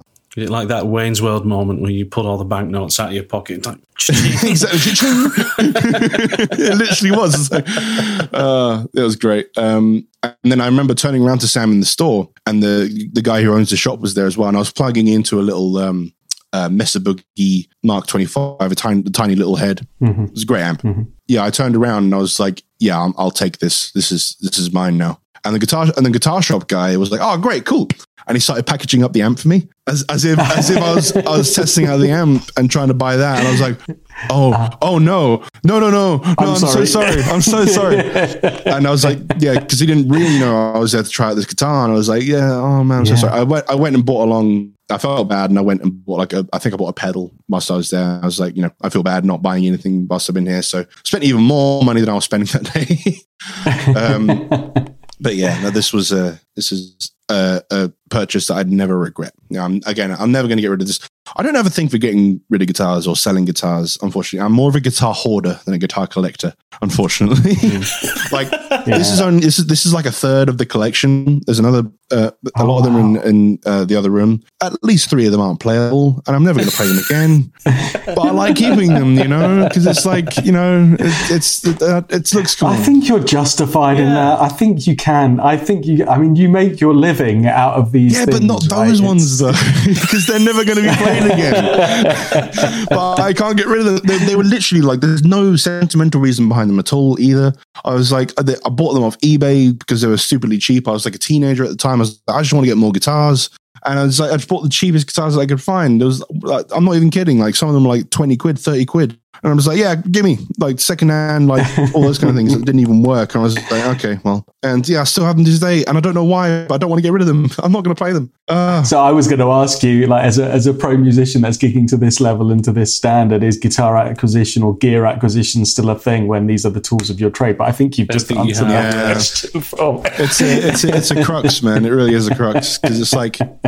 I, I obviously I want to I want as many guitars as I can probably muster because they're just beautiful things. Even if I wasn't a guitar player, it's like they're just nice to look at. You know, Yeah, we're lucky, Are aren't they? we? Yeah, it's they're very pretty things. You know, like yeah. it's just yeah. it's it's like a it's like a um just like a, a wall piece. It's like a piece of art. You know, like I'd, Yeah, I'd, I'd have yeah. I'd have that over. A, well, I'd, I'd probably have a canvas at some point, but I wouldn't have any room because I've got too many guitars. I'd, I'd, I'd just be looking at the guitars. yeah, exactly. Um, They are. yeah, no, I, I, I, am always on the lookout for something new, and uh, a lot of the times the funds don't match up to my needs. No, So. I, I, I haven't really had a big spend in a while. I think I've been actually spending more money on my uh, pedal board and kind of getting that more up to where I want it to be. Uh, but um, yeah, guitar wise, I'm, I'm always up for more PRSs and Gibsons and things like that. so yeah, no, it's uh, yeah, I'm never gonna like not have gear addiction syndrome. is the Yeah. thing. So give us a give us a quick a, a, a quick talk through your board. Then what what have you got on the board?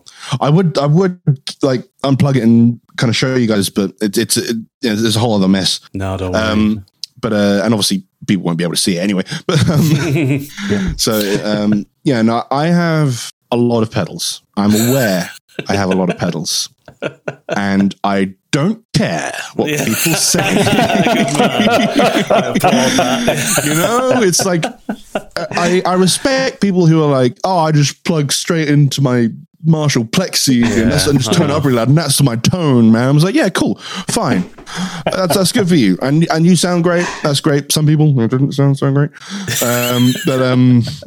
I, yeah, I remember doing one gig where we did like a tiny little pub gig, and some we were the support band, and the guy who was in the main band had a Marshall Plexi and two four x twelve cabs in a Wow. room that probably wasn't that much taller than Wow. me. Wow. I was like, I was like brushing my head on the roof. I was like, I'm not gonna be able to fit this in here, man. Like, you know, that's uh, it's like, no, no, I want it in here. And I was like, okay, cool. Can you at least move it whilst we're doing our set? No, that's my Marshall Plexi. I want everyone to see my Marshall Plexi. I was like, really? There's like not enough room at the best of times, and you're gonna leave your, your massive. Okay, all right.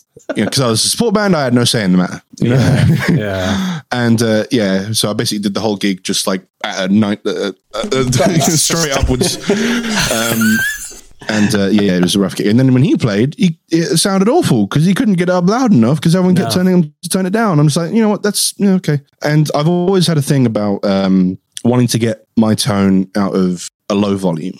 You know, and not have to be superly loud. I mean, I'm, I'm loud because it's a guitar. At the end of the day, it's an amp. They're supposed to be, make a lot of noise, but I don't want to be like the guy who has to be at 11 the whole time because it wouldn't be pleasant for me, let alone everyone else. I don't want to be standing in front of that for too long. And yeah, I, I have a um, bunch of pedals that kind of help me achieve that. So, you know, I've got uh, a couple of overdrives. I just recently got uh, a pedal called The Dude by J Rockett. yeah. Oh, yeah. Yeah, Best yeah, overdrive yeah. pedal I've ever played. It's like Really? a dumble. It's a dumble in a box kind of thing, and it's actually reshaped how I do my tone now. I'm like, maybe I will just be a clean amp and a pedal board and and a pedal kind of guy. Really? Um, Yeah. it, it depends on the thing, but it's that good. I'm like, mm, okay, maybe I'm, I'm, I might want to base it more around this. We'll see how we go. I say that about every overdrive pedal I ever Yeah, buy. yeah, it's yeah. just like this is the best overdrive Yeah. pedal. I- that, that's it. I Don't don't need need, any more. And this Yeah, is- exactly. everything will be shaped Yeah. around this. Well, now. that's the thing. I, I, every time I bought an overdrive pedal, it has been to complement uh, a gain amp. It's, Yeah. to, it's to been like a boost thing or a gain boost and things like that. So I've never really been like, yeah, I want the best overdrive pedal to be on its own and things like that. This is the first time where I've been like, oh, actually, I could quite easily do that and it sounds amazing. Um, so yeah, J Rockett, the dude, I highly recommend it to any guitar player. Awesome. Um, certainly a lot cheaper than buying a Dumble. Yeah, exactly. for sure. Um, for sure. I think Joe Bonamassa's bought Yeah, them exactly. all It's, anyway, got, I think, it- it's like it's like you, you can't be more badass when it's like yeah, a Dumble is the most sought after amp in the world, and then you see him playing like three on stage. I was like, oh man, I know. we love Bonamassa on this show and, and generally speaking, but we have this ongoing recurring joke on the show and outside of it. Whenever we see something that we like, we go, well, you better buy that quickly because Bonamassa's going to buy them all up Yeah, yeah. and they're going to be gone. the thing is, he'll, he'll make a joke about that as well. He'll be, he'll be totally fine with it. Yeah. Oh, I need a new um, kitchen at home. Oh, quick before job on. kitchen safari buys up all yeah, the a kitchen safari. Yeah, oh, that'd be great. yeah, no, I, I I've been experimenting a lot with a few new things. Like I haven't really been into fuzz pedals a huge amount uh, over over my career. I just recently started getting into them. I know what I was missing now because you get some really fun, crazy sounds out of a couple of fuzz pedals Yeah. chained together. um, yeah, I got like an Octavia fuzz. Um, it's, it's not it's an Octavix by Electro-Harmonix, which is great, uh, and it was really inexpensive as well, and it sounds great. Uh, Wampler Velvet Fuzz as well, and putting those two together is that's like. I've never heard a more disgusting, beautiful sound. You know, it's one of those things. I was like, oh, Almost like a synth, I bet. Is it? kind yeah, a little bit like Yeah. that. And it's just, it's yeah. I don't know. It's one of those things. It's like you you turn it on and it's like, I like this. Is anyone else going to like this? Can I can I fashion this into a song in some way, shape, or form? And I'm going to try. We'll see. how we go. Yeah. Um, but honestly, I have a lot of other things. I have like reverb, delay, uh, micro pog, which needs to be on every person's board. The pog is the one of the best pedals ever. Uh, a wah pedal, obviously. That really fattens up a tone, like really. There's nothing. There's nothing better than chunky. yeah. There's nothing better than being in like a heavy rock band and having Mm. having heavy riffs, and then for like the last chorus, turning that on for big chunky riffs. I was Yeah. like, oh, Yeah. it sounds great. I, I I, I, always I I, always look that, over yeah. at my like I always look over at my bass uh, Adam, my bass player. Whenever I turn it on, and it's, and it's like he, you kind of look at him, he just kind of gives this like little kind of look on his face, like, oh well, okay, because obviously. It, You're in his world now. I'm in his I'm in his realm. Yeah, exactly. isn't it? Yeah. Use it sparingly. Exactly, Use it exactly. sparingly. Yeah, exactly. no, it is a great tone. yeah. It really is. honestly, one of the main pedals that I swear by is actually one of the ones that doesn't. It does actually do a huge amount, but you don't notice it so much. Is uh, uh, an EQ pedal. Uh, I have the the Boss GE7 EQ, which I use all the time. It's one of those ones where it's on all the time, and plug it into the effects loop of an amp and things like that. It just makes the tone infinitely more malleable. And I've plugged into so many amps. Like, like there's been an amps where I've been like, I fly into a gig and all they've got there is like a tiny little I don't know, like a little one by ten amp, and it's like that's not gonna that's not gonna be anywhere near as fat as I want it to be. So plug it in. I can get my tone out of pretty much any amp, especially if it has an effects loop, because that's where it really really affects it. So I, that's like the main thing. Like if I'm flying into a gig, I'm actually preparing to do some uh, a festival out in America, and uh, yeah, they have like a big list of amps out there because I'm not going to ship my amp out there because that's going to be far too expensive. I'm going to borrow their guitars, borrow their amps, but I'm going to take my pedal board. And all Yeah. I've said is like, give me uh, a guitar that I can restring with my strings, and give me an give me an amp with an effects loop, and I'll be like, okay, I can manage because with this with, with with this pedal board, I'm just like, yeah, I can get my tone out of it from any amp that I want. I like having a overdriven amp, like you know, I will always play with one of those kind of amps as well. Um, and I think it, it depends on between Catfish and Revenant ones. I think it's going to be like, yeah, the Revenant ones is definitely going to be full on amp distortion, getting your, your trousers flapping in the wind. Um, and then maybe with the catfish stuff, it'll be a bit more of the, the pedal based stuff. So it's kind of interesting, kind of differentiating between the two now. But yeah, no, I love pedals, and it's probably the thing uh, I bought most of during quarantine. Um, Yeah. Yeah. and uh, yeah, no, it's been really fun playing with new things and uh, getting updated versions of things, things like that. I've probably spent too much money on it, especially during a time when I'm not making any money. But uh, but you know, I can't wait to get out and gig this thing. You know, it's going to be great. They'll pay for themselves Oh, eventually. that's going to be a happy day. yeah. exactly. Yeah, yeah, they they certainly will. That's going to be a happy day when you can plug that board in and use it in anger again. Uh, I, want to like look. I, I know that no one else is going to care, and it's like it's just for me. I'm going to look over at everyone and be like, "Look, this is my new pedal board." And everyone's going, "Oh yeah, cool." Yeah, And it's like, "It's my pedal board." yeah. yeah. uh, I think you sit in that nice niche where um, you're gonna you're gonna be able to get that kind of commercial success, and the songs are, are catchy in, in of themselves. But you're also going to appeal to those guitar geeks like us who are going to come. Yeah. and go, "Oh, what's he What's he got on his board? What's I, I always get board?" like a little. I always get like a little twinge of pride whenever I um, we finish a gig, and then there's someone like checking out my stuff. Yeah. I'm just like, exactly. I've got good stuff. Everyone's looking at me. yeah, exactly. Absolutely. But that's some really great advice there on the EQ pedal and an often overlooked thing. And we've spoken about it on the on the show before. Matt uh, Oliver mentioned it as well. This kind of uh, ability to really, you know, or, or this this kind of mentality to not neglect what good EQing can do to your Absolutely. tone and, and transform it, and the adaptability at different venues. And Yeah, because because with, with the way that I use it as well, it can also be an attenuator. I could be as quiet as you need me to be. So it's it's just such a helpful tool, and I recommend every guitarist to at least get an EQ pedal and use it in some way, shape, or form, even if it's recording or if it's like because then you can do like, you can do the crazy stuff as well, like the the lo-fi or the hi-fi yeah. intro to a song where it's got no low end and it's just high end and it just sounds like a radio thing. You could do that if you wanted to. Um, yeah. And honestly, I think it's one of the most underrated pedals like ever. Everyone's like, "Oh, I don't need an EQ pedal. I've got EQ on my amp." And I was like, "No, hold on a minute. It's not the same thing. Try it out.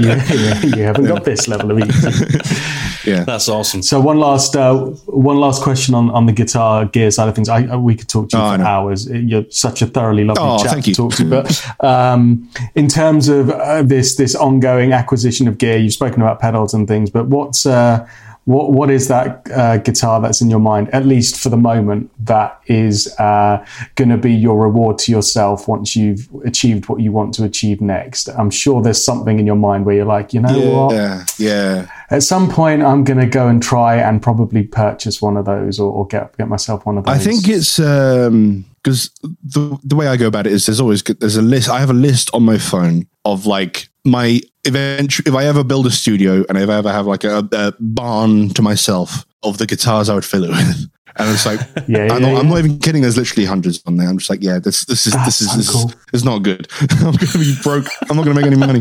Um, and a lot of them on there are like for things that I'm like, oh, this could be helpful to have, and like I don't have this kind of thing, so I'll get one of them. But then there are a few that I'm just like, I want that because it's pretty. And, and yeah, yeah.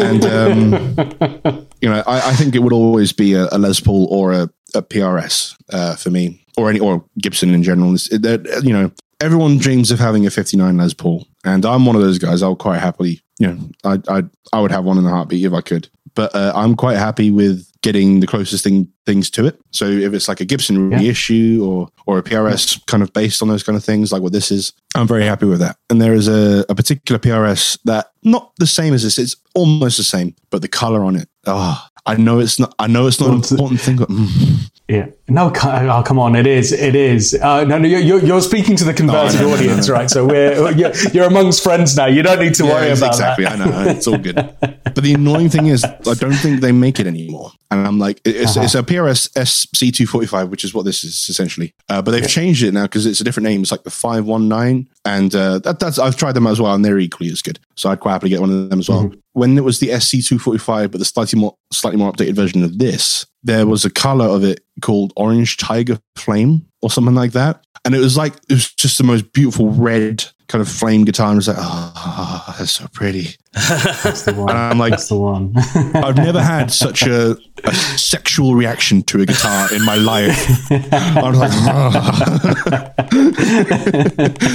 oh. Plenty of my cash has been parted with that oh, expression on yeah. my face, which is just like, take, take If I ever come across that guitar in the wild, I'm not even kidding. I will empty my account and buy that guitar just because I don't know where I can find it again. You know, and I'm yeah. just like, I, this is one of those guitars where I just, I just want it because it's so pretty. I can already tell it will play beautifully as well. I'm just like, ah. Oh. I think uh, a few more of the guitars that I'm going to get soon are going to be um, like helpful guitars. So like, um, I need to get a guitar for the Revenant ones. Um, like have a separate mm-hmm. guitar. I want to get this but like in black. Yeah. Um, for for Revenant ones. Yeah. So I want to get like differentiate guitars and have different tunings. Things. Like, a lot of these mm-hmm. are in mm-hmm. different tunings as well. Like so, it, they are they do serve a purpose for that kind of thing. So I I, I mm-hmm. tend to try and buy at least somewhat helpful guitars every now and again. So yeah, I think the next one's going to be uh, a Revenant One's guitar, and that will be the Revenant One's guitar for that for the band. We'll see how we go, but yeah, and I'll I'll be like, oh, I don't need to buy new. Uh, I'll buy I'll buy like that.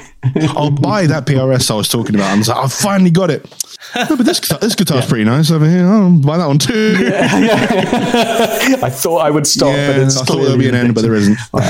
I, I say the same every every day, but you know, we enjoy these things and uh, you know it's it, it's it's it's better than better than a lot of things we could waste our money on. And you know you make you make the right purchase with some of these, and they are there to be handed down to the next generation oh, yeah, yeah. and to be treasured and to be looked absolutely, after. Yeah, right? Absolutely. You know, uh, without without without any kind of remorse, some of the guitars I've bought um, uh, will go to my kids, and they're learning to play guitar now, and they're like they look at it and they go, "Those guitars are for us, aren't oh. they, Daddy?" When when I was like, "Yeah, I'm caretaking them until you're 18."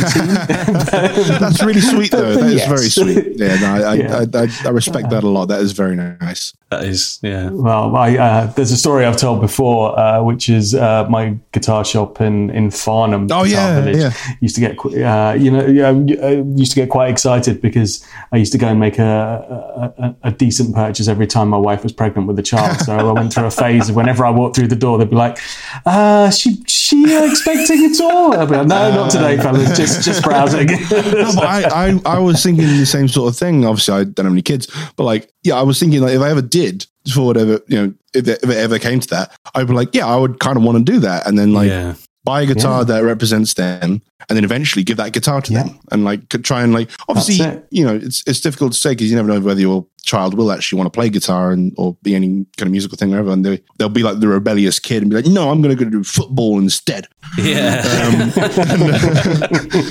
um, but yeah I, I, would totally do the same thing if i ever had kids um, I, so yeah i respect that a lot It's a nice yeah. idea. i think I, I did um I did do a, a purchase when uh, my nan died, and I was like, yeah, I wanted to kind of get a guitar that was I bought in memory of her, um, which I think is actually nice. the Les Paul, the, the the Gibson one. I think that was why I was so like like I just looked at it and I, I bought it. Um, obviously because I like Joe Bonamassa, but I was also like, yeah, I want to get a guitar that I know I'm going to like, and it's going to mean something to me for that. So obviously it means something for me for Joe, but it means something for me as well for my nan. And I I, I have oh, kind wow. of done that a little bit here and there. Um, not so much recently, which I guess is a good thing because it means no one's died. But um, um but I love that philosophy. I love, and I think we share, we all share that philosophy, right? And Matt, you, uh, Oliver, similarly for his guitars, you know, they represent milestones in his life where, you know, you, know, you and your wife have, have gone off to, to, to, you know, recognize, you know, a milestone in your you know, life yeah. and things like that. And it's great that we can, we have these purchases as well as things that we love to play and they, and they, you know, help entertain other people and they're damn sexy to look at, but they also represent like a bookmark in our life of, about something and a memory. That's really yeah. cool. That's really yeah. It's like it's like getting a tattoo of like a specific event and things like that. I see a lot of friends like get tattoos when they like um or actors when they get like their big break, they get a tattoo of that movie that they're in. Yeah. It's like yeah, that that's the thing there. So I think it does kind of it's like a similar thing for us where like it, these represent like that specific moment in our lives, really. For sure. Amazing. We got all we got all philosophical. well, I think I think that that's the perfect place to probably to wrap up, Matt. And I, I can't you know can't thank you enough for joining us today. It's been hey, no problem, guys. Talking yeah. to you, um, discovering your music over the last couple of weeks for me has been fantastic. I'm going to oh, continue to listen and follow your career, and you know it'd be great to have you back and, and talk to you. Absolutely, yeah, time. absolutely, hundred percent. I'm more more than happy for that, and thank you very much for having me, guys. I really do appreciate it. Oh, a pleasure, and we'll we'll come out and see you live yeah. as well um, when you're yeah, back out on the road and uh, have a have a pint with Absolutely. you and, uh, and and celebrate your your new tour and your new music. But honestly, thank you so much. It's been an absolute pleasure, and um, I'm just so I'm encouraged at the way that the future of the UK blues and rock scene is kind of uh, being managed and, and caretaken in, in, part by yourself. Oh, you. So you know, please Absolutely. please keep doing well, that, that's that's very generous of you to say. Really so thank you very much. Thank you, Kieran, and thank you, Matt, for having me. And thank you very much for all your nice words. Really do appreciate it. No worries at all. Brilliant. Right, thank you again, Matt. Thanks, Kieran. Been great to speak to you both. Have a cracking weekend. Thank you. You too. Absolutely. All the best, guys. Speak to you later, Take guys. Bye. Thanks so much again to Matt Long for joining us today. Please go and check out his music from his bands The Revenant Ones and Catfish Blues Band 2. Remember to check us out on our social media pages. That's facebook.com forward slash guitar smarts and on Instagram as well at guitar underscore smarts. Give us a subscribe on your favourite podcast app too so you don't miss a show. As promised, here is Matt Long of the Catfish Blues Band seeing us out with his performance of his song Ethereal from the 2021 UK Blues Awards. Enjoy!